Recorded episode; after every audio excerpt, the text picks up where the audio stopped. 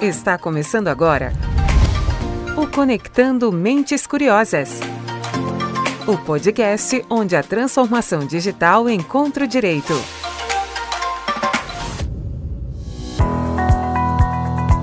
Fala pessoal, tudo bem? De volta para mais um Conectando Mentes Curiosas. Aqui Silvia Curado, sua host desse podcast sobre tecnologia, inovação e direito. Hoje temos mais um episódio da websérie Os Impactos da Covid-19 sob os Olhos da Lei e vamos falar sobre os pontos de atenção no ambiente de trabalho. Foram tantas mudanças que as empresas estão em dúvida sobre as melhores condutas. E por essa razão, o nosso convidado de hoje é o Procurador do Trabalho João Sabino, do Ministério Público do Trabalho da Segunda Região, que bate um papo com a Érica Mello, a nossa rede da área trabalhista, trazendo situações do que aconteceu nos últimos dois meses de isolamento social.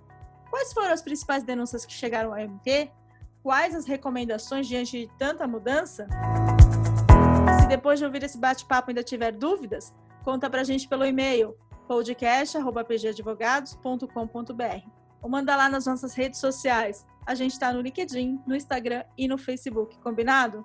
Ah, se você quiser entender um pouquinho mais sobre a evolução desse cenário trabalhista, corre lá no Spotify ou na Apple Podcast que a gente tem episódios especiais também sobre, outras, sobre outros pontos das MPs trabalhistas, ok? Agora fiquem com a Érica e com o procurador João Sabino, que a gente volta no próximo Conectando Mentes Curiosas com duas participações especiais. Do desembargador aposentado do TJ, o Dr. Manuel Justino Bezerra Filho, e do ex-presidente da Junta Comercial do Estado de São Paulo e ex-secretário da Senacom, Dr. Armando Rovai. Eles batem um papo sobre recuperação judicial com a doutora Ellen Gonçalves, a nossa sócia fundadora, especialista em direito do consumidor e referência em resolução de conflitos. Até lá! Bom dia, são 11 horas e 9 minutos. É, a partir de agora a gente vai iniciar o nosso webinar. Então eu quero agradecer a presença de todos Hoje a gente está aqui com a presença com a doutora Érica, que é sócia do escritório, a head da área trabalhista do escritório, e também com o doutor João, que é procurador, que a gente vai bater um papo, vai falar sobre questões trabalhistas, Covid, hoje vai ser um papo bem, bem abrangente. Então, Érica, eu faço a honra agora para você, queria que você é, abrisse o nosso webinar, falasse um pouquinho de o que, que a gente vai conversar, e também se apresentar e depois apresentar o doutor João Sabino, por gentileza. Eu fico por aqui. Pessoal, quem tiver alguma pergunta, algum questionamento para fazer para os nossos participantes, podem fazer via chat, que eu vou coletando essas perguntas e depois no final eu volto com essa, uh, repassando a pergunta para os participantes, tá bom? Érica, bom dia, bom webinar para você. Vamos lá. Bom, pessoal, bom dia. Eu quero mais uma vez agradecer a todos que estão participando desse nosso webinar, é, colegas, clientes, amigos, demais participantes. É sempre um prazer ter a oportunidade de estar aqui nesse canal conversando sobre temas relevantes das relações trabalhistas, né? especialmente nesse momento que a gente tem vivido. Para quem não, não pôde participar, como o Wagner já adiantou, é, o áudio desse webinar vai ser disponibilizado via podcast do PG Advogados. Então, para quem não puder participar, eu agradeço quem estiver ouvindo futuramente esse nosso bate-papo. Eu quero fazer um agradecimento especial para o nosso convidado de hoje, que é o Dr. João Sabino, procurador do Ministério Público do Trabalho, aqui de São Paulo, segunda região. Ele é mestre pós-graduado em Direito do Trabalho pela PUC São Paulo é professor de cursos preparatórios para concursos públicos e pós-graduação. É, a gente tem relacionamento nos processos do dia a dia, nas questões do dia a dia, conversa sobre algumas situações aí envolvendo as empresas e os trabalhadores, e hoje a gente tem a oportunidade de estar aqui nesse webinar. Doutor João, seja bem-vindo. Eu quero agradecer pela sua disponibilidade de participar comigo aqui nesse bate-papo, contribuir com as suas ponderações, especialmente nesse momento atípico que nós temos vivido nas relações de trabalho, né? A nossa proposta hoje é explorar os pontos de atenção no ambiente de trabalho, na saúde do trabalhador e a atuação do Ministério Público do Trabalho durante a pandemia, levantando algumas questões que são essenciais e que podem ajudar na prevenção dos conflitos trabalhistas. Então, certo. nesse cenário repentino de impactos muito grandes que a gente teve decorrentes da pandemia, a gente acompanhou algumas adaptações urgentes né, na sociedade como um todo e nas relações trabalhistas essas alterações elas tiveram como foco a proteção à saúde.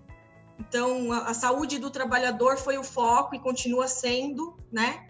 Então, doutor João, quero agradecer mais uma vez a sua presença aqui e ouvir as suas considerações iniciais sobre esse panorama geral tão desafiador, saber um pouquinho do que o senhor tem acompanhado em linhas gerais nesse período. Certo. Bom, em primeiro lugar, obrigado aí pelo convite. Bom dia a todos aí que estão nos, nos vendo agora e também é, para os que vão ver aí depois a gravação. É, bom, em primeiro lugar, eu acho que é interessante, né? É, é um momento que de muito estudo, né, de muita mudança no direito do trabalho. É interessante a gente acompanhar, né, a quantidade de de medidas provisórias que foram editadas, né, que viraram até meme, né, de tanto que, que a gente teve de mudanças, né, o pessoal brincava, ah, durante a live, sei lá, do sertanejo e tal, saiu uma medida provisória, enquanto você estava aí descansando, sai uma medida provisória, né, então medida provisória o tempo todo, né, então se a gente for ver, né, a nossa área que ela vinha já, é, talvez tendo uma, uma estabilizada diante da reforma trabalhista que foi em 2017, né, digamos assim, né, não todas as questões solucionadas, mas relativamente conseguindo caminhar para uma para uma é, pacificação, né, da, da, das situações, né, aí de repente a gente sofre essa enxurrada de mudanças, né, muito rápida, né, e, e que ninguém estava preparado realmente, né, então é muito bom a gente poder discutir esses temas, né? Eu particularmente, né, no MPT a gente começou a receber, praticamente a gente só recebe denúncia disso agora, porque as outras que chegam são muito pouco. Eu não sei, é, talvez as pessoas tenham parado de se preocupar tanto com outras coisas, né? Então só tem realmente chegado denúncias disso. Mas mesmo chegando praticamente só denúncias disso, aumentou muito a quantidade de denúncias nesses últimos tempos, né? Desde que começou né? Principalmente desde que começou a ter uma divulgação muito grande dos problemas, né? Que foi ali para meados de março. E aí que todo mundo começou a perceber a necessidade do isolamento social e tudo. E aí e do, dos equipamentos, dos novos equipamentos de produção individual e coletivos, né? Uhum. Que surgiram porque, assim, uma coisa é você pensar, o hospital ele já era obrigado a ter máscara, ter luva, ter avental para os profissionais, tudo já era obrigado, né? Se eles não têm, é, é assim, eu acho que tem que ser exigido muito deles isso, porque eles já tinham essa obrigação antes, né?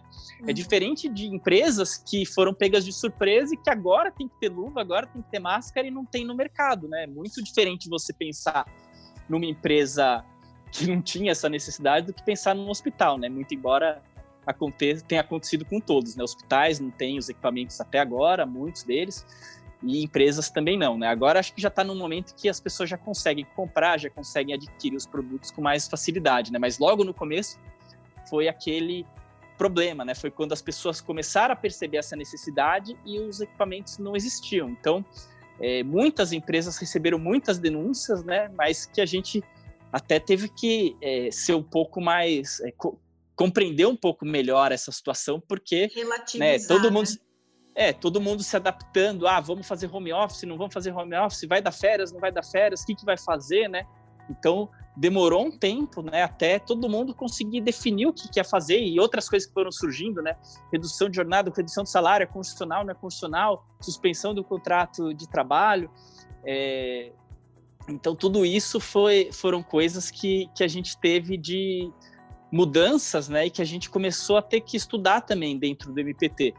E, mas eu acho que o principal, né, a primeira coisa que a gente teve que estudar e que pelo menos eu fui é, a fundo para tentar entender melhor, era o grau de intervenção que o Estado estava tendo em termos de, de possibilidade de manter a atividade ou não. Eu acho que isso é o, é o primeiro aspecto que deve ser analisado, né?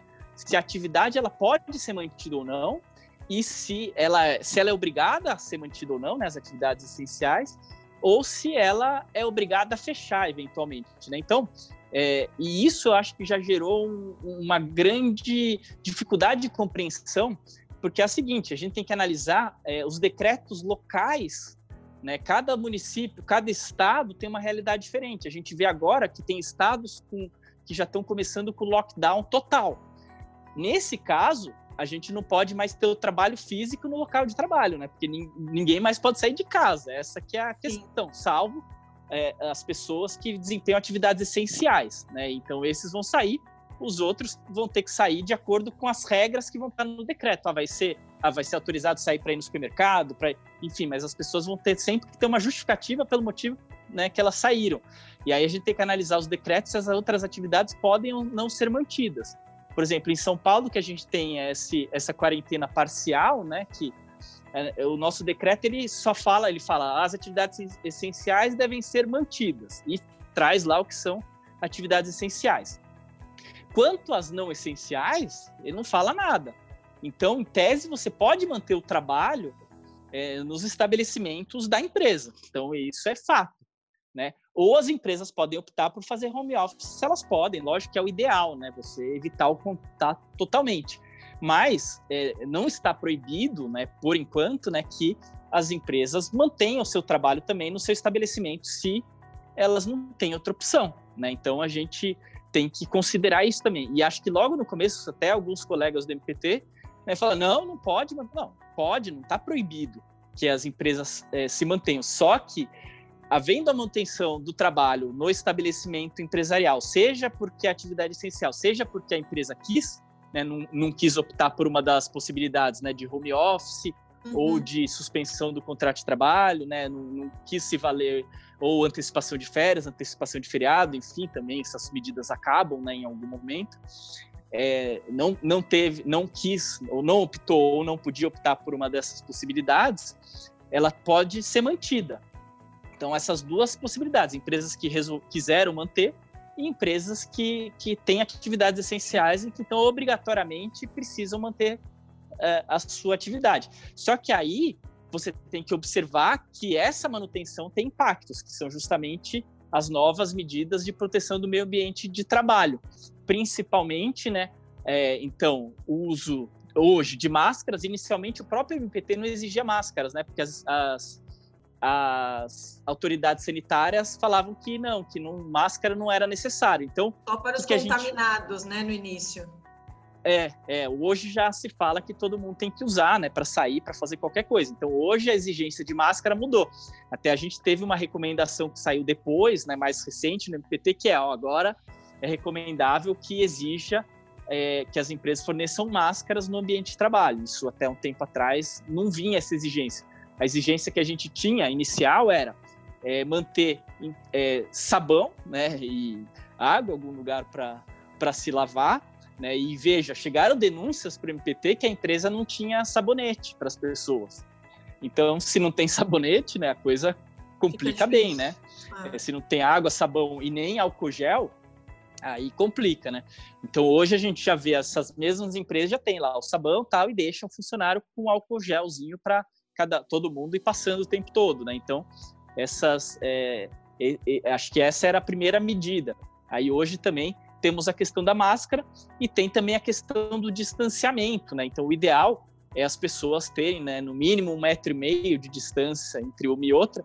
E isso é difícil em alguns postos de trabalho, né? Então, uma das primeiras liminares que eu vi na justiça do MPT foi uma ação que era de uma empresa de telemarketing que o que tava mantendo as pessoas lá, ninguém tinha máscara, não tinha ainda esses equipamentos, só que telemarketing a gente sabe, né? Fica um numa baia aqui e todo mundo muito grudadinho ali, né? Sim. Então, é, isso é uma atividade que não dá. imagina, pensa, 600 mil pessoas nesse ambiente apertadinho, né? Então, e até é uma... compartilhando o equipamento, né, doutor João? Porque Isso, é, nesses é, ambientes verdade. eles têm uma rotatividade, os turnos são menores e eles têm uma rotatividade de utilização da mesma estação de trabalho do mesmo verdade. headphone, né? É verdade, o headphone, o teclado, né? O teclado e tudo mais, né? Então, é... aí foi uma das primeiras liminares que saiu, que era para fornecer os materiais e manter uma certa distância, né? Às vezes, numa, num ambiente desse, você vai ter que, né, realmente... A gente agora, quando liga telemarketing, até avisa, nós estamos com... com ah é, pessoal reduzido e tal, porque você tem que, para você manter um distanciamento, talvez você tenha que fazer um funcionário, pula um posto de trabalho e vai para o próximo, né? Então você não pode mais ter o mesmo quantitativo ao mesmo tempo lá, né?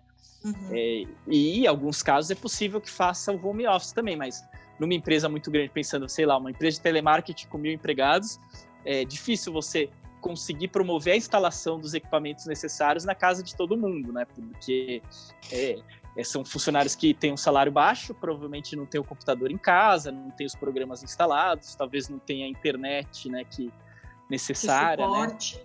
É, então. Então é, a gente tem essas essas dificuldades, né?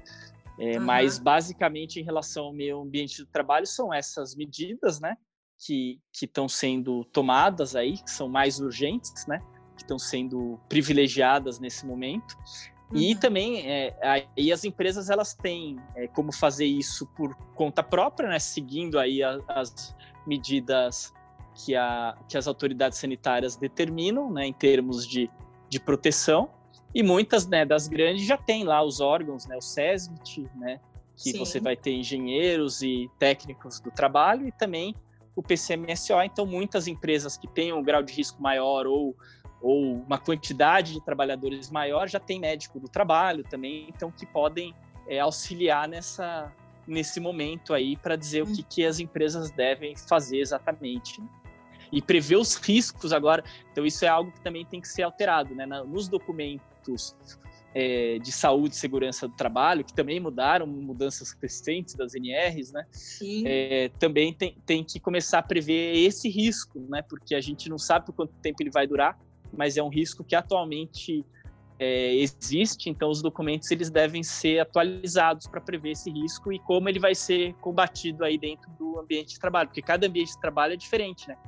Eu não Sim. sei se vocês já notaram, né? Por exemplo, supermercado. Já tem supermercado que, tá, que coloca um como se fosse um vidro, assim, né? Entre o, o caixa, o caixa e, e, o cliente. E o cliente, mesmo eles estão de máscara, né? Então tem isso. É, isso também é interessante para colocar em ônibus, por exemplo, né? Então motorista de ônibus, cobrador, também daria para colocar isso.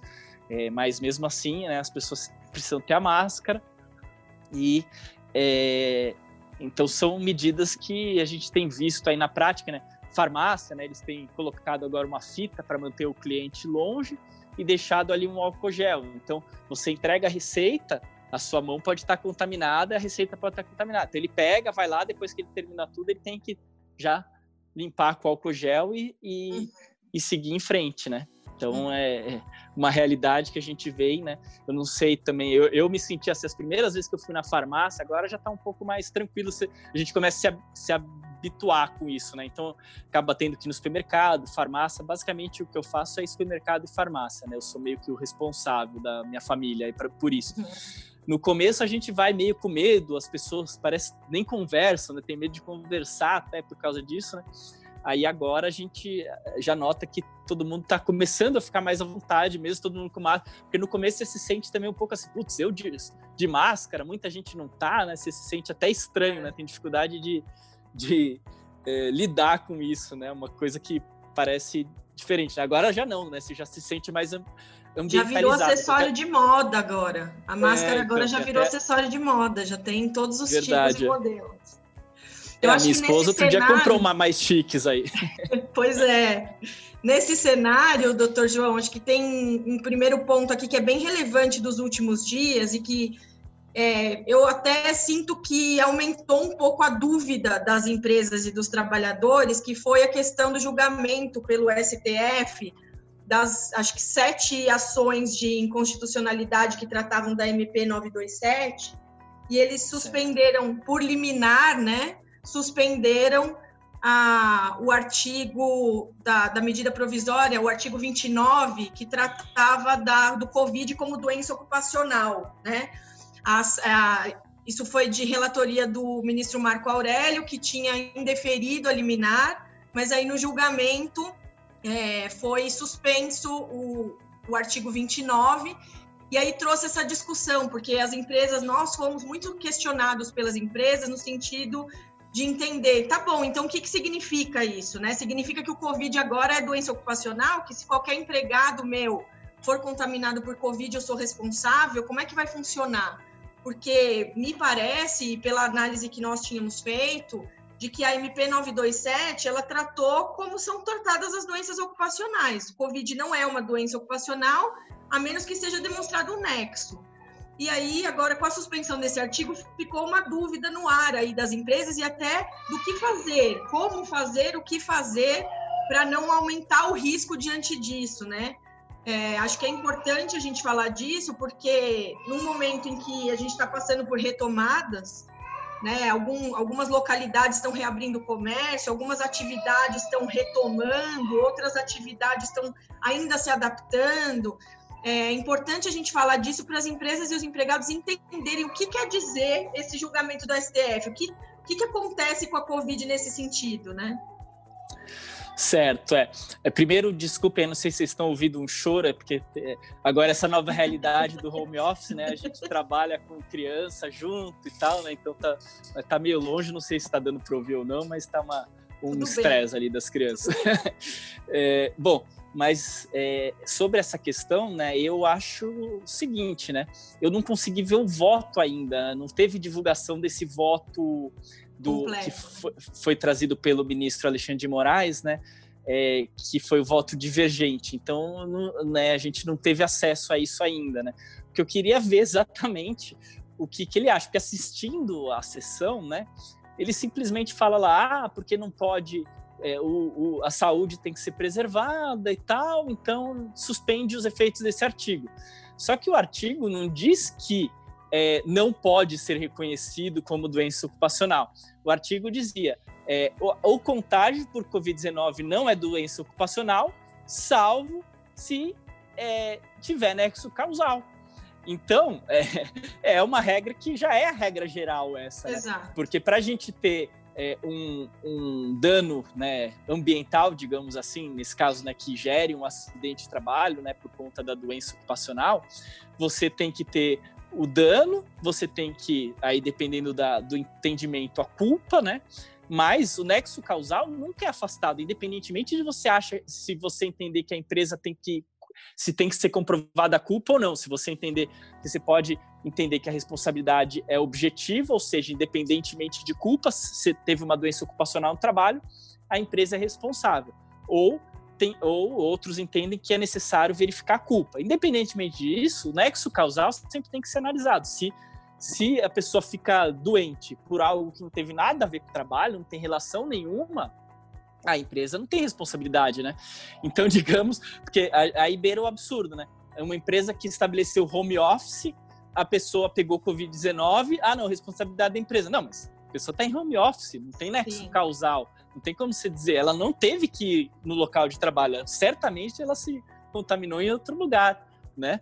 Então, é, beiraria o absurdo você dizer que é, é, doença ocupacional sempre, porque senão nessas situações que a pessoa nem indo trabalhar no, no estabelecimento empresarial tá, ou seja, não tem risco nenhum de se contaminar com os outros, com os colegas de trabalho, é, é, seria reconhecido o acidente de trabalho, né?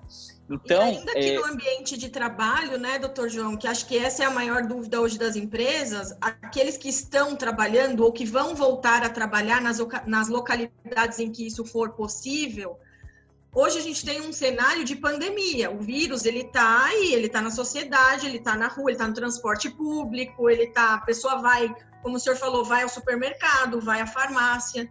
Então, não é tão simples assim estabelecer. Diferente, por exemplo, do profissional de saúde que está atuando num ambiente hospitalar ou em qualquer ambiente já exposto, que aí sim a gente fala já de um risco inerente àquela atividade, responsabilidade objetiva, sim. enfim.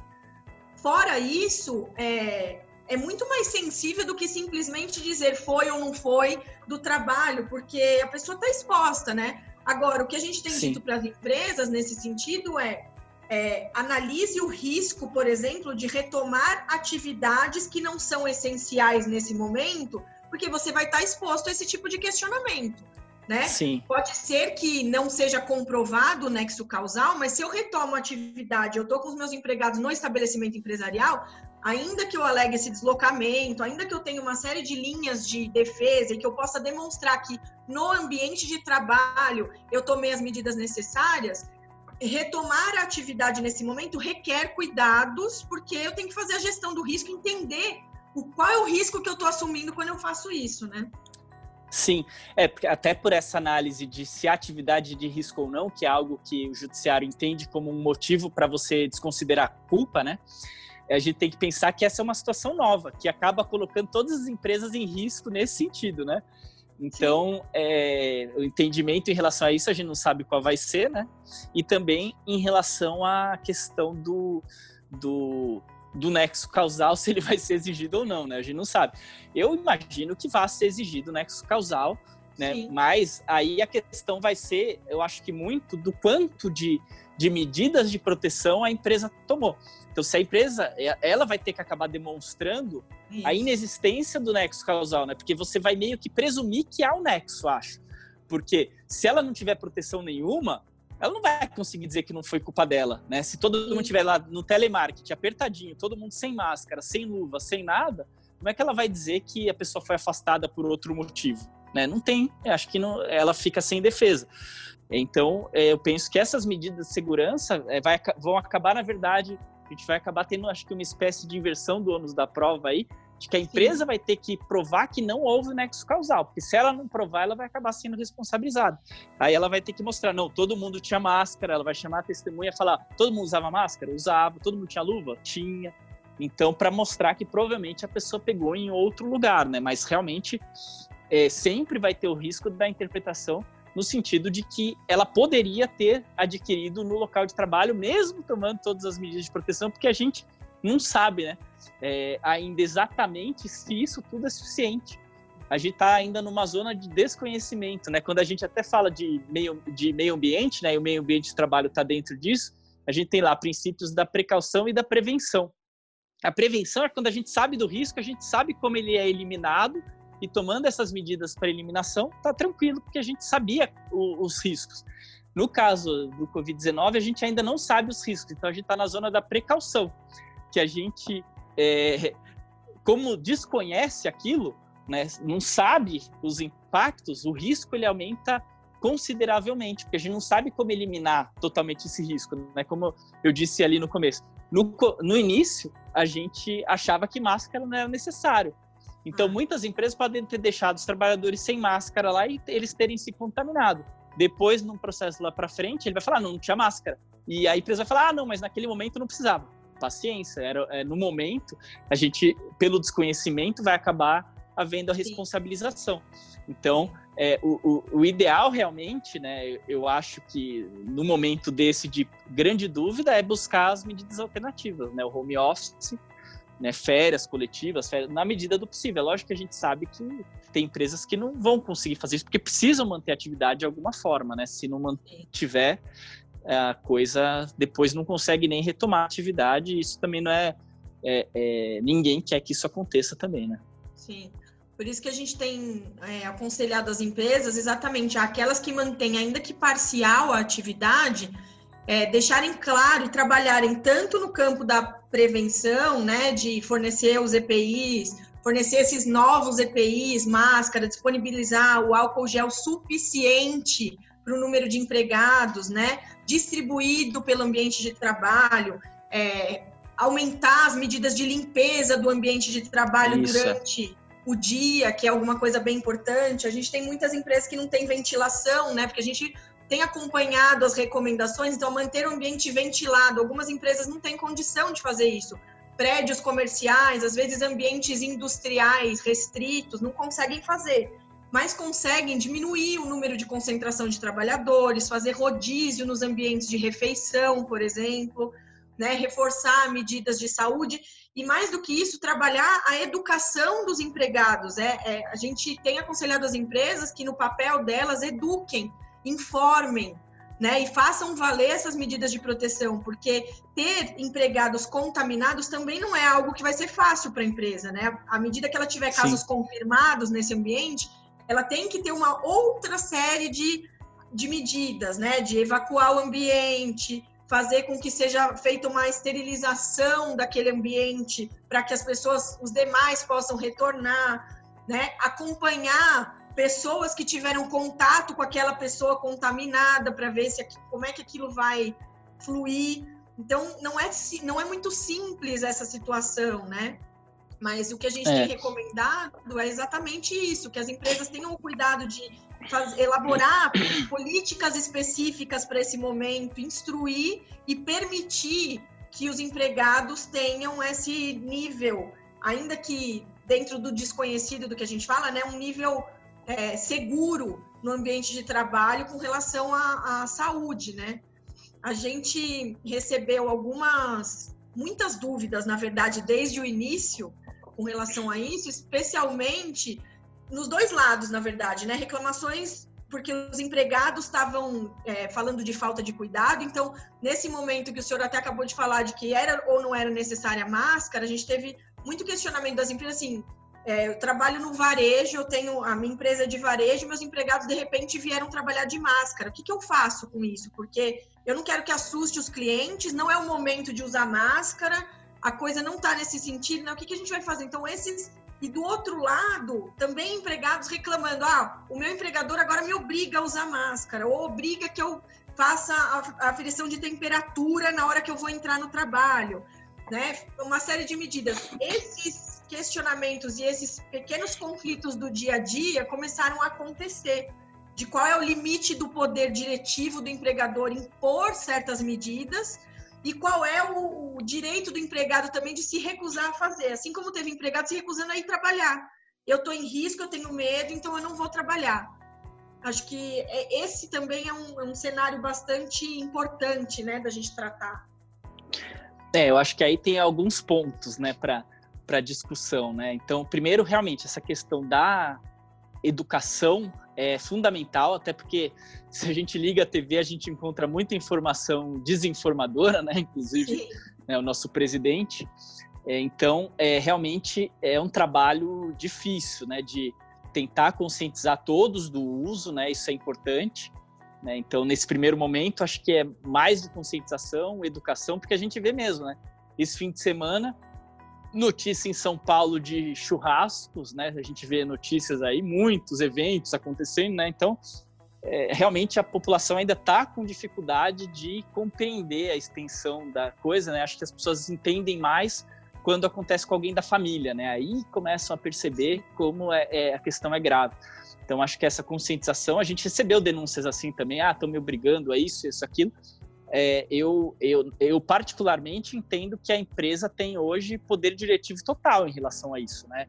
É, pode medir temperatura, pode obrigar a usar máscara, pode dar advertência, suspensão, demitir quem não cumpre, né? Até porque a gente tem a previsão de falta grave daquele que descumpre ordens relacionadas à saúde e segurança. Porque ele não está, num momento desse, ele não se coloca só ele mesmo a risco. O que é mais grave é que ele coloca todo mundo em risco, né? Então, ele vai prejudicar o ambiente como um todo. Uma pessoa que se recusa a usar, que não obedece, né? Então vai acabar prejudicando todo mundo.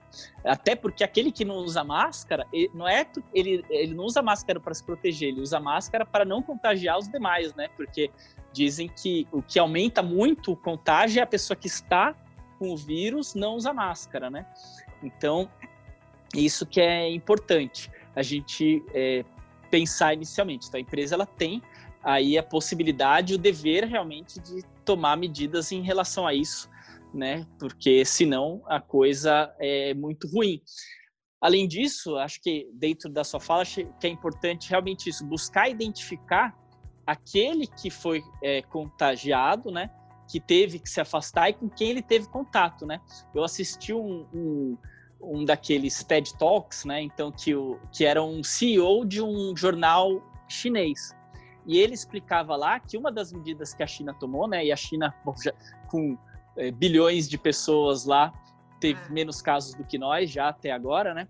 Eles é, eles têm um sistema e eu sei que a Coreia do Sul também tem, a Alemanha também tem isso, que é um, um sistema em que identificado o Covid em uma pessoa, eles vão atrás de todo mundo, eles perguntam para a pessoa com quem você teve contato na última semana. E eles vão atrás aí dessas pessoas com quem ele teve contato e para tentar o isolamento de todo mundo. Entendeu? Então, ah, teve contato com 10 pessoas, então essas 10 pessoas também têm que ser isoladas. Por quê? Porque a chance dele contagiar, né, pensando que os especialistas falam que três, cada pessoa contamina três. Cada um que adquire o Covid contamina três. Isso é o mínimo de consenso que existe. Porque tem outros que falam em seis, enfim, aumentam esse número, né? Então, pensando no ambiente de trabalho, um que veio trabalhar com o Covid passa para outros três funcionários. Então, a empresa logo mais vai ter é, quatro afastamentos em vez de um só, né? E, e, esses outros três que foram trabalhar vão cada um contagiar pelo menos mais três. Então já viraram nove. E ah. por aí vai, né? Então vai chegar num momento que a empresa vai estar com todo mundo afastado, se bobear, né?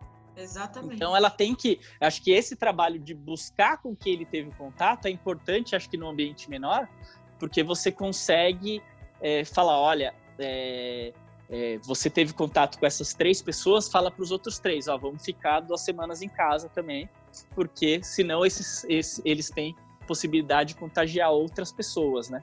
Então acho que isso é importante. Até esse próprio CEO ele estava dizendo o seguinte: já tinha acabado lá o período de isolamento na cidade dele, na China, mas ele tinha acabado de ter um caso no escritório que ele trabalha lá. É, aí, como eles tiveram esse caso, a empresa inteira voltou para quarentena. Então, eles não fazem mais a quarentena geral, né? Mas aí, como surgiu um caso no escritório, eles decidiram sempre assim, ah, então eles fazem a quarentena no escritório. Aí todo mundo volta a trabalhar em home office por duas semanas e depois voltam de novo a trabalhar. Então eles têm essas medidas de isolamento lá que são coisas que meio que já eram prática deles, né? Como eles tinham, eles já têm um histórico com vírus anteriores, né, com muitas mortes, eles já Sim. tinham esse histórico anterior de fazer isso, já tinham o histórico de usar máscara sempre que estão doentes e de limpeza, né? O que o que você diz também é, é importante, a questão da limpeza, né? É, eles têm já é, um costume lá de limpar muito as coisas, principalmente elevador. Ele deu como exemplo lá elevador. Elevador é algo que contamina muito porque é um ambiente fechado, né? E que tem pouca ventilação e também que as pessoas colocam o dedo sempre no mesmo elevador, né? então nos botões e tal. Então eles têm o costume de limpar muitas vezes elevador.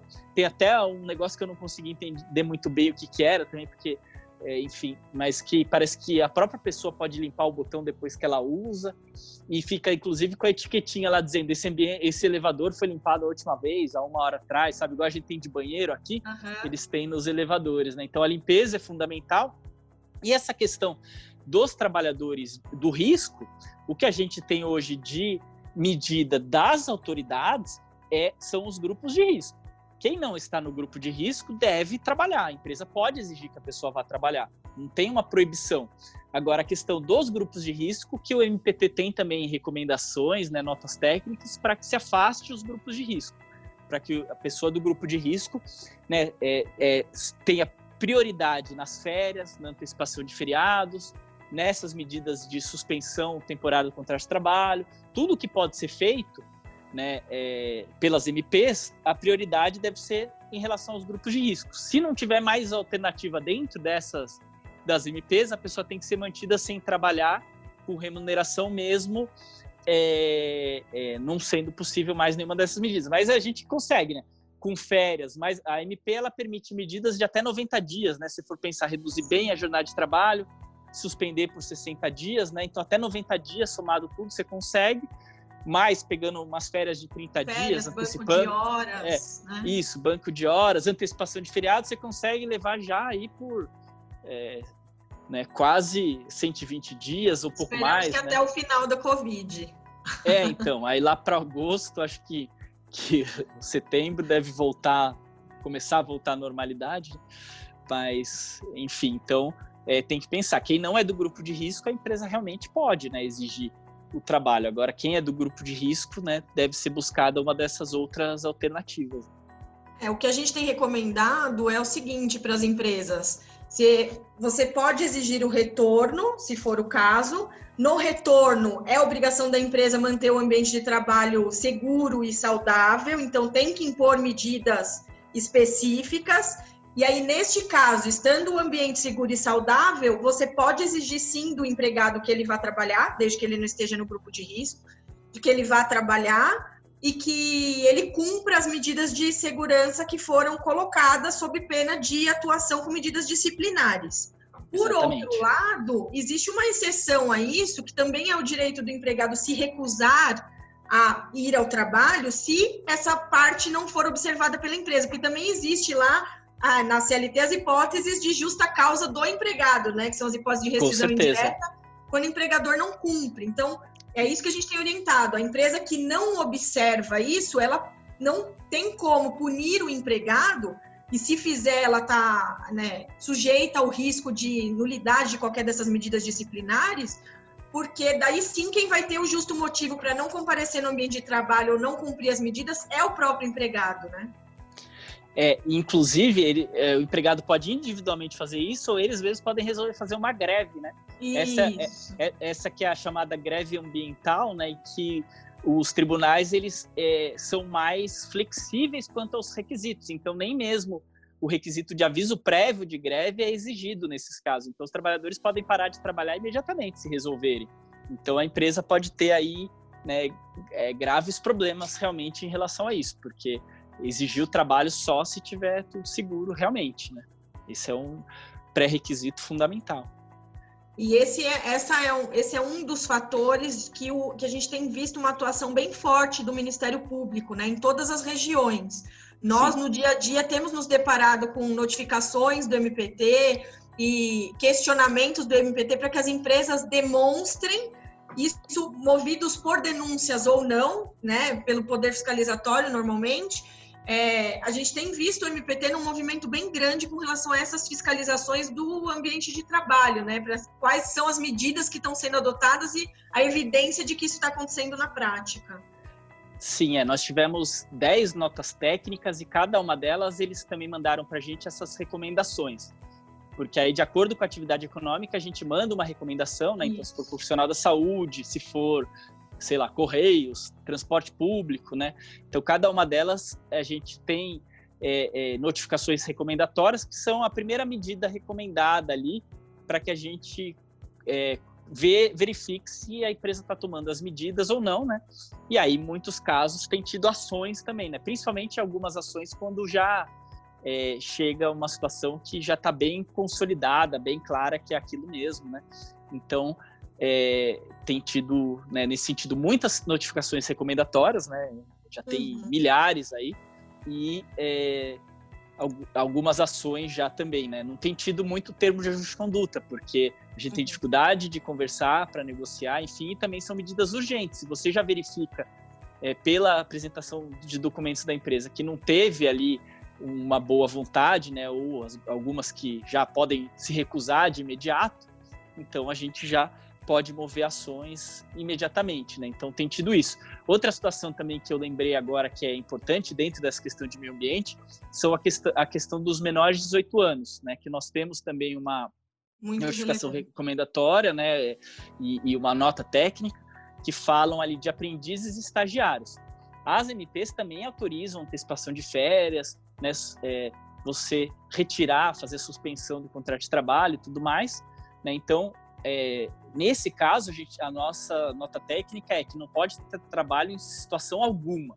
Então, ainda que eles não sejam o grupo de risco, né, é, a gente tem o princípio da proteção integral, que é o fundamento que a gente utiliza nessas questões, que é o menor de 18 anos, sendo, é, como ele não pode ter trabalho insalubre, perigoso ou penoso, a gente entende que essa é uma situação excepcional de insalubridade ali, né, de que você tem um risco maior, que é a ideia do que a Constituição queria, que é, né, em termos de proteção integral do menor de 18 anos. Então, algo que a gente tem exigido é que eles não façam a, a, o trabalho, então você retira os aprendizes do trabalho, pode ser mantido eventualmente a parte teórica do aprendiz mediante uhum. curso online, se a instituição formadora tiver essa possibilidade, e também se for concedida férias, antecipação de férias ou suspensão do contrato, que sejam suspensos e, e ele tenha férias totalmente, então não pode ser mantida a parte teórica também. Então ele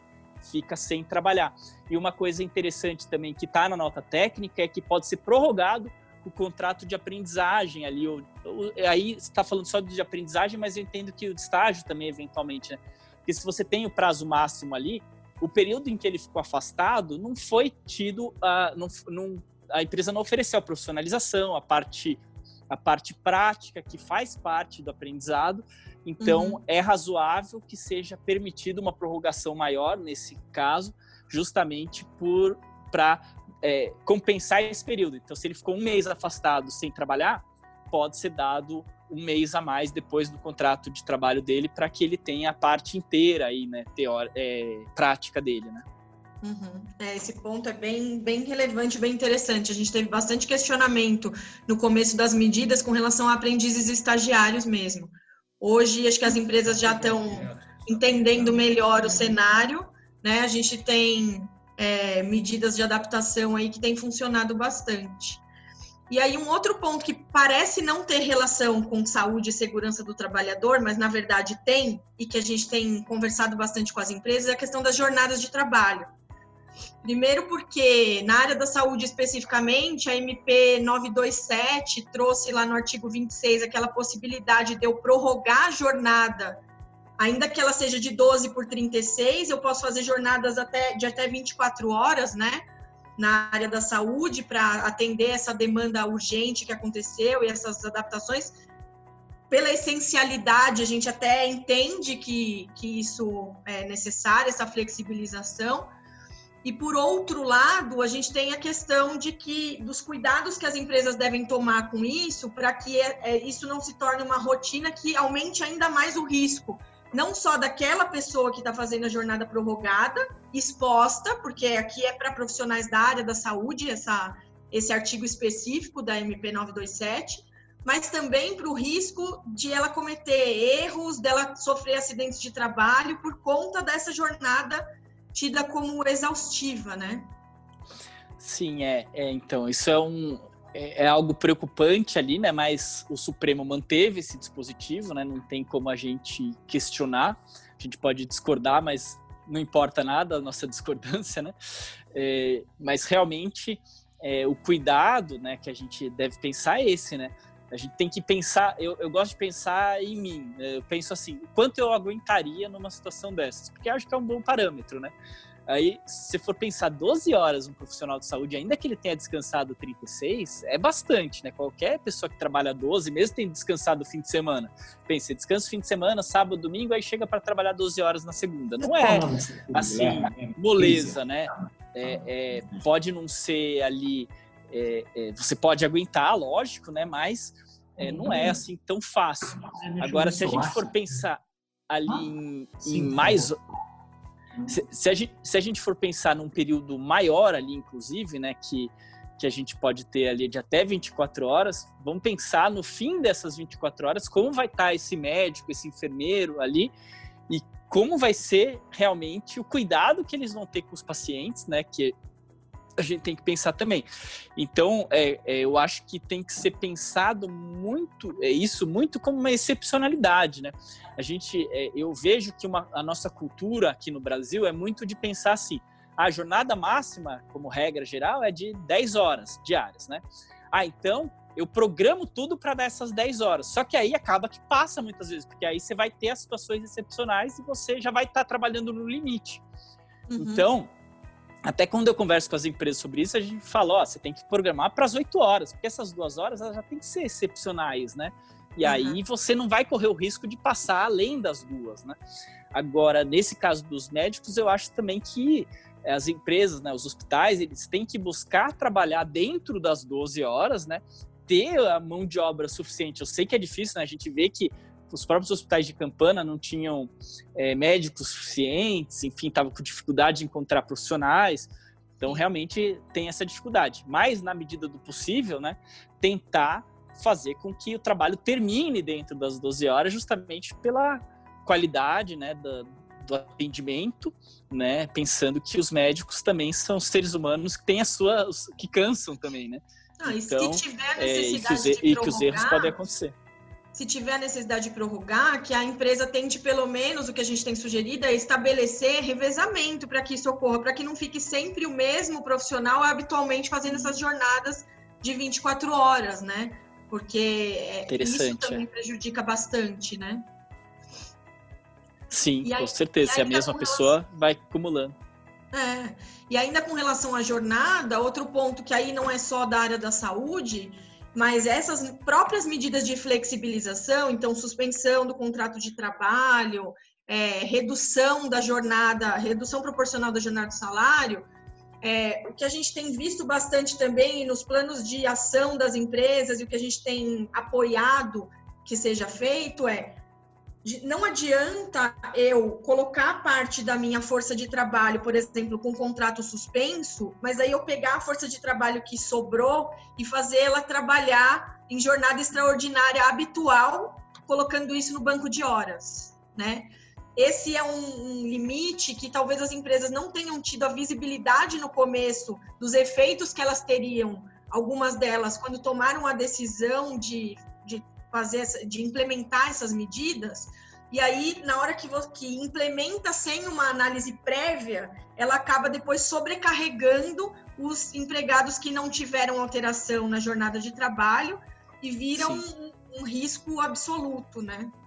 É verdade porque realmente, né? Se você tem atividade, tem o volume, não faz sentido suspender os contratos, né? Os contratos devem ser suspensos. A ideia é para aquelas atividades que estão fechadas, né?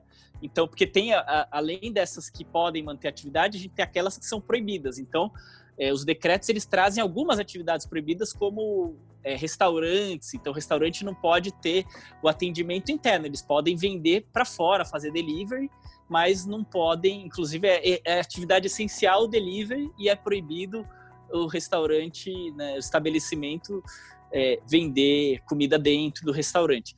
Então a gente tem é, que analisar isso. Então uma situação como essa que o restaurante está fechado, aí lógico você vai suspender o contrato de trabalho de todo mundo. Agora, Sim. se uma atividade que vai ser mantida, aí não faz muito sentido, né? A não ser que você tenha alguma redução proporcional da atividade, aí realmente a suspensão tem que ser também de acordo com essa redução proporcional. Né? Não adianta pensar, ah, vou economizar nesse momento, só que acaba não sendo uma economia, né? Porque se você vai acabar tendo outros gastos, né? Não, e eu exponho do outro lado, né? Porque se eu faço um meio a meio, como a gente falou, aqueles que estão trabalhando jornada extraordinária habitual em banco de horas, eu corro um sério risco aqui de nulidade desse banco de horas que eu estou formando e que depois eu vou ter um problema duplo lá na frente, né? É, às vezes não vai nem conseguir compensar no prazo, né? Exato.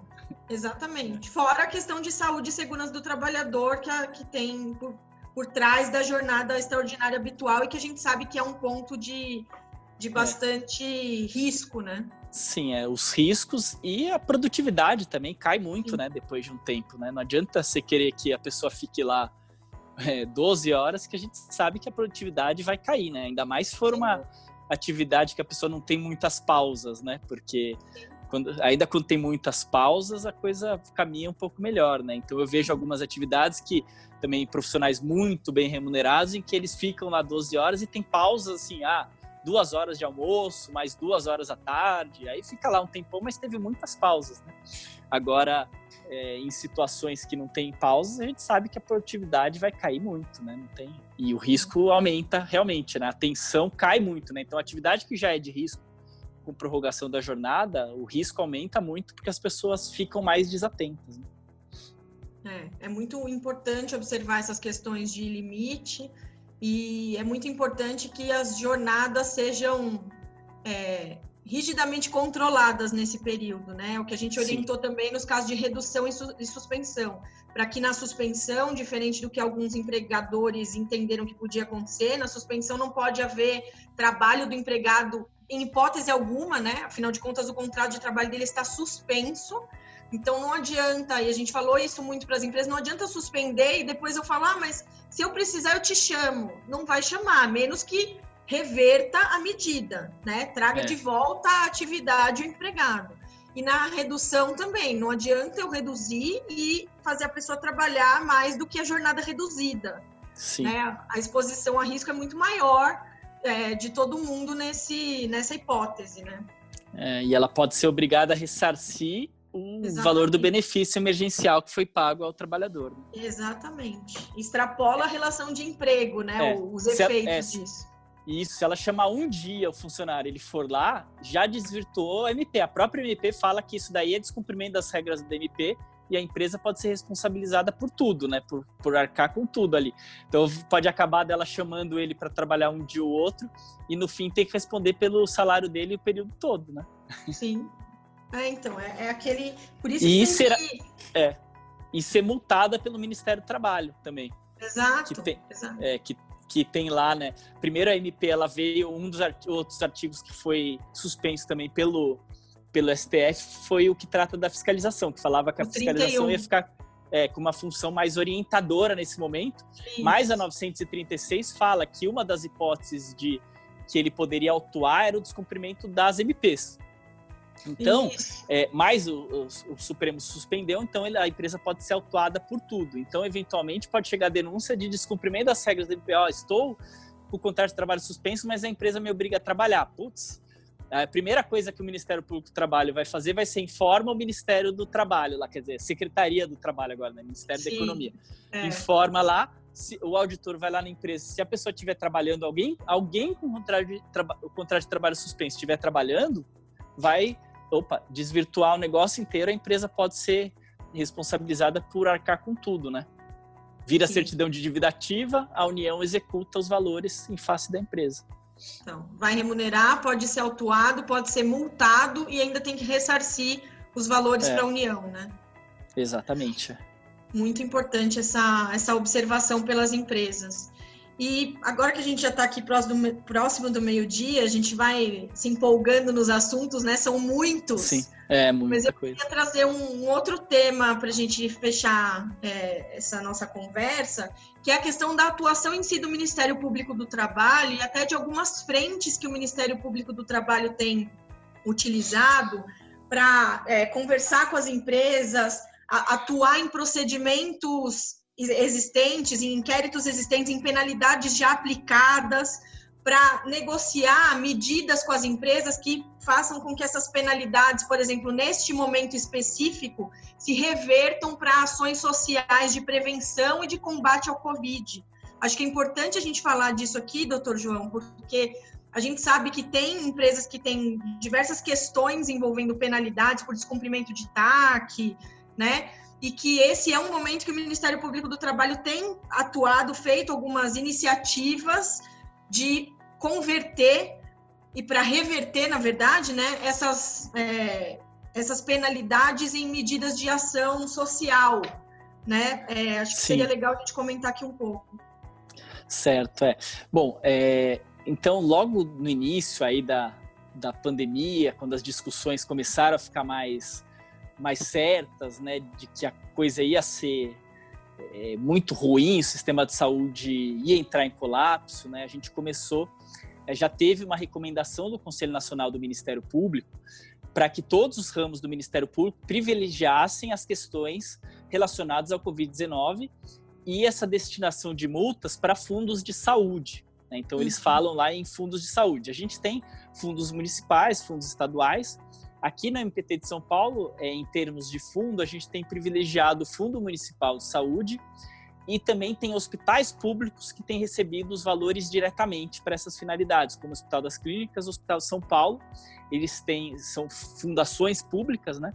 E eles têm uma conta própria também para para poder receber aí auxílios, né? Qualquer pessoa pode doar, na verdade, mas a gente acaba é, então tendo essa opção para empresas que então a gente entrou em contato, né, com, tem entrado em contato com empresas que tenham valores a recolher a título de multa, né, decorrente de ação civil pública ou decorrente de, de termo de ajuste de conduta, para que esses recolhimentos sejam feitos dessa forma, né? E buscado inclusive antecipações, né? Então se a empresa tem uma dívida que ela vai ter que pagar lá no fim do ano, se ela não pode antecipar e mudar a forma de, de pagamento nesse momento para é, auxiliar, né? Algo que é de uma urgência muito grande. Então tem essa opção e tem também opções de destinação direta, né, para algumas entidades, para algumas é, outras ações, né. No caso do MPT a gente tem convênios com a OIT e com a ONU, né, órgãos da ONU. Então a gente tem ONU Mulheres, tem ONU é, Unicef, que a gente tem que eles têm projetos sociais e correram para montar projetos sociais relacionados também com a prevenção do Covid-19. Então, a gente tem, por exemplo, projetos em que eles trabalham com crianças adolescentes de baixa renda, né? Então, uhum. eles identificam as famílias através de várias organizações não governamentais, quais são as famílias que têm aí é, é não tem condições de ter o quê? Produtos de limpeza. Então não tem álcool em casa, álcool gel, álcool, não tem produto, né? Desinfetante, sei lá, para limpar o chão, não tem sabonete, shampoo, nenhuma outra forma de se lavar, não tem máscara, né? Nada desse tipo. Então, é você identificar, né? Esses órgãos, eles vão identificar quem são essas pessoas e a gente vai buscar ou é, a compra direta pela empresa ou a empresa fornecer os valores e eles se responsabilizam pela compra dos equipamentos. Então a gente tem tido muito disso aqui em São Paulo, e em outros lugares também, né? Então você pega um caso que foi que é muito famoso, né, que é o caso de Brumadinho, que é a maior indenização trabalhista da história, né? Foi feito um uhum. acordo judicial para pagamento de milhões ali.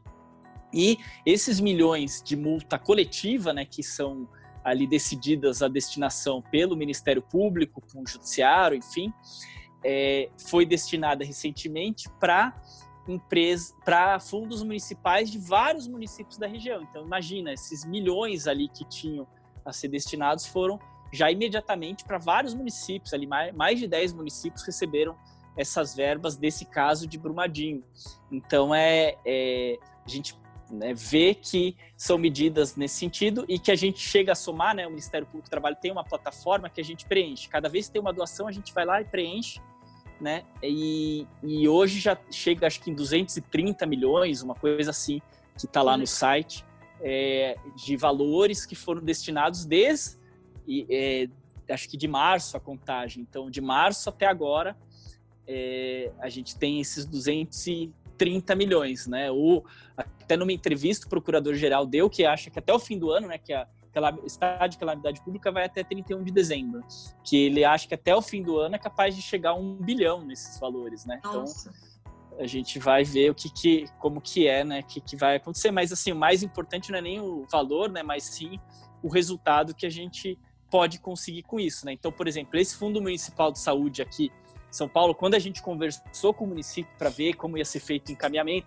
porque logo no começo a gente entrou através do procurador-chefe aqui em São Paulo. Eu também faço parte do comitê de, de crise aqui nosso, né, que é nacional. A gente faz reuniões nacionais e, tem que resolver coisas estaduais. A gente teve esse contato direto com o município de São Paulo para saber o que, que vai ser feito com o valor, né? Porque uma preocupação que os procuradores tinham era: ah, a gente vai depositar lá e não vai ser feito nada com esse dinheiro, não adiantou nada, né? Então, é, é, porque a gente sabe, né, existe um histórico aí de fundos públicos que o valor fica lá parado, né, não é usado para nada, é usado para superávit, né? Então, não, eles falaram, não, esse dinheiro aqui do fundo vai ser todo usado para construção de hospitais de campanha. Então, aí foi interessante. A gente falou, putz, vamos depositar rápido, porque é o que vai comprar os equipamentos lá para o AIB, para o Paquembu, para uhum. todos esses hospitais de campanha. Lá tem um na Zona Leste, tem um na Zona Sul também, né? Então todos eles vão ser é, esse é, o valor eles não têm, né? O valor que não estava previsto, ninguém tem, isso não existe, né? Uma, então era eles dependiam do, dos fundos mesmo para isso.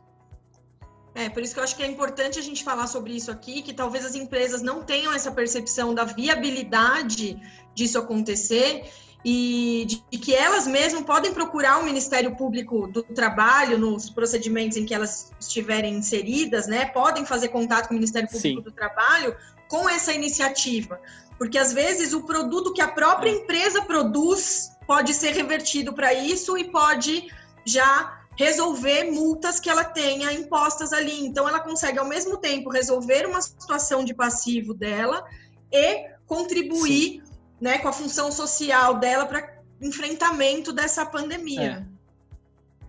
É, é num momento mais é, urgente, né? Teve uma empresa que eu, que eu falei assim, olha, os procedimentos eles estão suspensos até o fim de abril. Então, até o fim de abril eu não vou executar. Mas quando virar maio eu já vou executar. Isso daqui já é um procedimento que eu já estou muito tempo. Você já está me dizendo que não vai pagar, né? Eu vou ter que executar essa multa. Sim. Então, você não quer mesmo? Ó, a gente faz um acordo aqui, né? O valor não está atualizado, né? Porque assim, eu atualizo no momento ano passado. Aí, quando eu for ajuizar a ação, vai ser atualizado no momento de agora. E essa atualização é Sim. aumenta bastante o valor.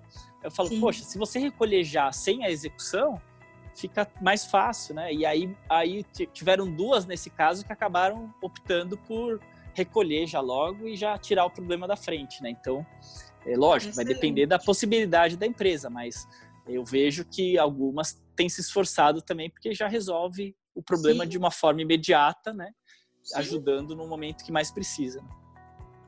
Excelente. Eu tô com uma pergunta aqui que é do Fernando Granzotti. Ele está dizendo parabéns pela iniciativa do bate-papo. Tenho dúvida quanto a pessoas que estejam no chamado grupo de risco. Se alguém nessa condição quiser voltar para o escritório, o que não é difícil, pois geralmente são gestores, onde já estão os demais empregados atuando to, é, com todas as medidas de higiene, afastamento das baias, máscara, etc., a empresa pode autorizar? Não encontrei na lei uma proibição para esse grupo trabalhar, somente que o trabalho em home office, colocar em férias, etc., deve ser priorizado. Então, ele fala que a dúvida não é sobre exigir o retorno, mas o que fazer se a pessoa quiser voltar. Quer comentar, doutor João, sobre isso? É, é sim, é, é, me parece que a empresa não pode deixar, né? não pode autorizar. Isso na, na nossa nota técnica no, no, do MPT não tem essa, essa exceção. É, a regra geral é pessoa do grupo de risco não deve sair de casa, né? Essa é a regra geral. Né? Então, somente se ela não tiver alguém para ajudar aí na farmácia, para ir no supermercado, né? Então, aqui, por exemplo, a gente, eu na minha casa, a gente está meio que com uma família maior aqui, a gente se reuniu numa casa maior e está todo mundo aqui. E aí a gente busca com que aqueles que não sejam do grupo de risco façam a maior parte das coisas, né? Uhum. Então, aí fica mais tranquilo. Agora, se a pessoa não tem como, ela vai sair de casa para ir no supermercado, para uma alimentação, para farmácia, enfim, mas para o trabalho é, ela não pode, né? Ela deve ser mantida realmente em afastamento, mesmo que ela queira trabalhar. Eu sei que, que é assim porque a gente, a gente percebe isso mesmo. Eu mesmo, nos, das pessoas da família, eu vejo os idosos que eles querem sair, querem fazer as coisas, não querem. Então, é uma dificuldade, e, né? É, é, eles ficam bravos de não poder fazer as coisas. E é compreensivo, né? As pessoas não gostam de ficar presas também em casa, né? E aí, mas, é, infelizmente, é, não é algo que, como é uma indicação das autoridades sanitárias que essas pessoas fiquem em isolamento, a empresa ela não deve autorizar não essa volta ao trabalho deles. É, porque aqui, aqui me parece que a gente volta naquela questão de que não é a vontade individual da pessoa que exime a empresa do cuidado que ela deve ter com o empregado, né? Não, Sim, é. não se trata aqui de uma vontade individual que pode prevalecer, porque a exposição a risco, a permissão é. da empresa vai fazer com que ela seja conivente com essa exposição, né? Sim. E se essa pessoa venha a falecer depois? É Isso. contagiada ah. e vem a falecer. O que, que, vai, ah. que, que a empresa vai dizer? Vai dizer que não tinha responsabilidade, vai, vai, a família vai entrar com uma ação na justiça para receber lá a indenização vitalícia, né? É, pensão vitalícia, a empresa vai falar o quê? Vai falar que ah, não tinha anexo, ah, mas você autorizou, né, a entrada Exato. dela lá. Então é. fica difícil, né, você você dizer que, que que não tem responsabilidade, né? É, não vai ser possível. Então, é, é, Fernando, espero que a gente tenha respondido a sua dúvida. É, a gente sabe o quão difícil é, principalmente para gestores que estão ali envolvidos na continuidade dos negócios, né? E assim, como a gente tem uma série de informações, como a gente falou no começo, a gente também tem uma série de posições, pessoas entendendo que, ok, a vida precisa seguir, todo mundo está é, tá exposto, então eu quero voltar a trabalhar, e são, são entendimentos particulares, né? e do outro lado, pessoas que não querem voltar a trabalhar de jeito nenhum, ainda que trabalhando em atividade de risco. Tinha uma outra pergunta aqui da Natália Azevedo, mas acho que é no mesmo sentido. Ela fala: tivemos empregados suspensos acima de 60 anos, considerados do grupo de risco. A atividade da empresa foi considerada como essencial. A empresa somente suspendeu devido à idade. Na maioria dos casos, são empregados saudáveis. Essa é a recomendação do MPT. Não sei se é o meu ou se é Acho que o seu vídeo está aparecendo travado para gente. Eu, pelo menos, estou conseguindo ouvir, mas não estou conseguindo vê-lo. Agora voltou. Oi, agora eu estou te vendo e estou te ouvindo. Tinha travado aqui. Voltou. Ela fez uma pergunta dizendo eu, eu que. Não, eu, eu não consegui ouvir a pergunta. Agora está me ouvindo? Tô, tô sim. Então tá bom. Ela fala: tivemos empregados suspensos acima de 60 anos, considerados do grupo de risco. a atividade da empresa foi considerada como essencial. A empresa somente suspendeu devido à idade, acima de 60 anos, na maioria dos casos são empregados saudáveis. Essa é a recomendação do MPT? Certo. Sim, né?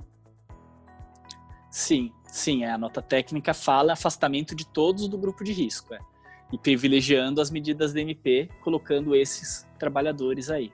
Com certeza é, é a recomendação, é sim. E se eu não tiver é. como mais utilizar as medidas, o que nesse momento talvez ainda a gente não tenha chegado nesse, nesse cenário, né? Mas Nesse ainda ponto. assim eu vou ter que é. deixar as pessoas em casa com licença remunerada, enfim, as pessoas vão ter que ficar em casa, né? Aquelas que não puderem trabalhar Sim, em é. sistema de teletrabalho. É, a nota técnica fala isso, fala manter em casa com o pagamento de salário, não tem ah. outra opção. Mas eu imagino que se for passar disso, eles vão acabar editando outra MP, né? Eu acho que eles não vão deixar ah, simplesmente sim. a situação solta assim, né? É que acho Sim. que eles preveem que 90 dias seria o prazo que as pessoas já vão poder voltar praticamente à normalidade, né? É. E uma, uma outra dúvida que a gente recebeu, na verdade, ela não está aqui no chat, mas é, conversando bastante com as empresas nesse período, a gente tem uma questão sensível que acompanha muitas empresas, que é a cota de empregados portadores de deficiência, né? Certo. Então, muitas empresas têm questionado isso. Isso, eu sei que é um tema que o Ministério Público do Trabalho também atua bastante nessa questão das cotas. A gente sabe que não é um tema Sim. fácil. É, né, as empresas, é, existe uma legislação específica que precisa ser cumprida, mas Sim. na verdade tem uma série de especificidades que às vezes colocam as empresas numa situação de dificuldade muito grande de cumprir essas cotas. Nesse Sim. período é, em que isso ainda está é, agravado pela situação. Como que tem sido a, a, posição do MPT ou como é que é a visão de vocês no pós-Covid? Como é que vai ser tratado esse período? É, eu, eu acredito, né, assim, não tenho uma posição oficial sobre isso, mas eu Sim. imagino que seja é, que a gente tem que avaliar cada funcionário aí, porque a deficiência ela é muito particular, né? Ela, ela tem extensões diferentes, ela tem, ela pode ser física ou pode ser intelectual. Então a gente tem que avaliar é, é, cada funcionário e o risco que ele se expõe, né? Então, digamos, um cadeirante. Um cadeirante ele tem plena consciência intelectual, ele, ele sabe dos riscos, ele sabe se proteger, enfim, eventualmente ele pode trabalhar. É, a não ser que ele tenha alguma complicação a mais por conta disso, sei lá, o transporte público, aquele transporte público especial não está funcionando. Aí realmente não tem o que fazer, né? Ou está é, indo muito lotado, sei lá, e tem o risco de contágio ali no caminho, não sei. Mas a gente tem que avaliar, acho que cada caso, ah, uma deficiência intelectual é algo que impeça a compreensão daquela pessoa sobre o risco, ah, se for, e aí ela né, tá dando problema porque não consegue perceber e compreender muito bem isso, aí também o ideal seja o afastamento. Mas, por uhum. outro lado, muitos. A gente vê que, inclusive, em questões de deficiência intelectual, o mais comum é justamente o contrário, né? A pessoa ela seguir a regra e não fugir da regra de jeito nenhum, né? A gente teve casos, eu tive eventos já que eu fui, né? Que era é, um evento especificamente, eu achei muito interessante que era eles faziam apresentações, não eram especialistas indo lá falar das coisas, eram assim, era, era em, em rodas de conversa, ficavam no palco, eram os pais das pessoas com deficiência, as próprias pessoas contando situações de trabalho delas, como elas se sentiam e tal, né? Aí uma mãe contou, né, que a filha dela era tão certinha no que tinha que fazer, que o problema dela foi o contrário, ela começou a sofrer assédio porque ela ia dedurar que os outros funcionários ficavam muito tempo conversando e não fazia o trabalho direito, entendeu? Então ela realmente era mais produtiva lá. Só que ela começou a ter problema justamente porque ela ia falar dos outros e tal. Então a mãe começou a ensinar ela a ver que os outros estão errados e ficar quieta, né? Então isso era é, interessante, né? Então a gente acaba vendo né, na prática mais o contrário, né? Deles realmente seguirem as ordens com tudo, né? Aí, se é uma pessoa dessas, aí você também não precisa se preocupar. Você mandar ela usar máscara, ela vai usar máscara o dia inteiro. Você não vai nem. É. Você vai ter que falar para. Ah, na hora de comer, você pode levantar, tirar a máscara, né? Mas, é, senão ela vai, sei lá. É. Então, é, eu acho que tem que realmente buscar avaliar as especificidades. É, é uma situação mais, mais sensível, realmente. E eu não, eu não imagino que se nesse período é, a empresa der uma licença, enfim, tomar. Bom, primeiro que as medidas da MP ela pode tomar em relação a eles também. Agora, Sim. em relação a, a, a, uma licença remunerada, também não imagino que vá ter uma, uma discussão muito grande. Ah, você não, não forneceu o trabalho, enfim, né? Eu acho que é, uhum. tem que ser tomada medidas assim, no mais, é, o máximo possível de proximidade com os demais empregados. Então, se for possível ter o home office, que faça o home office também, enfim, mas que eventualmente alguma particularidade seja é, observada ali, né? Sempre buscando o tratamento mais igualitário possível. Uhum.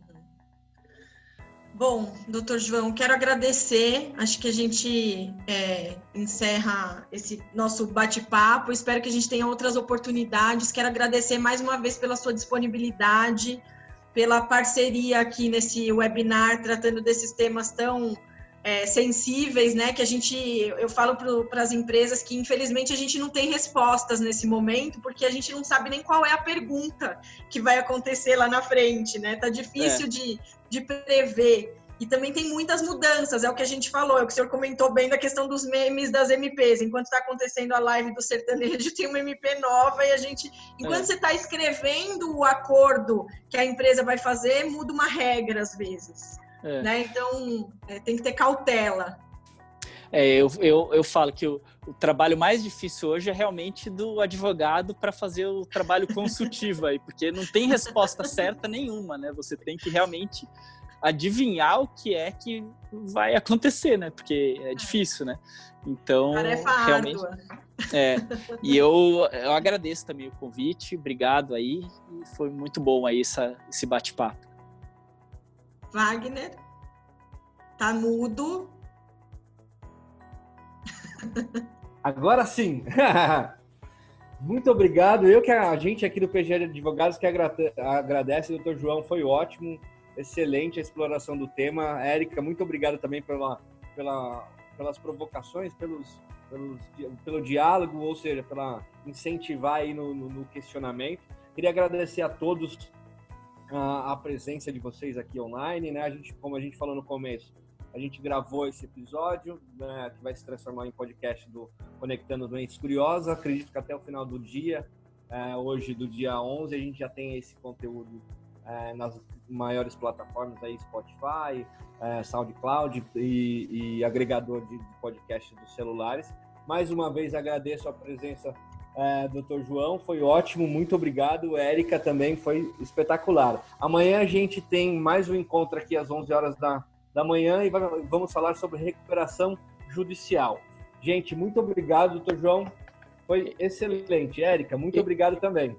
Eu agradeço também. Até só para é, uma última coisa, quem quiser também, eu tenho um Instagram, que é o Prof. João Sabino, Isso. e e o YouTube, que é esse nomezinho que aparece aí mesmo, Prof. João Sabino também. Lá tem vários vídeos que eu gravei sobre MP, sobre essas notas técnicas do MPT, né? Então, quem quiser procurar alguma coisa lá também vai encontrar.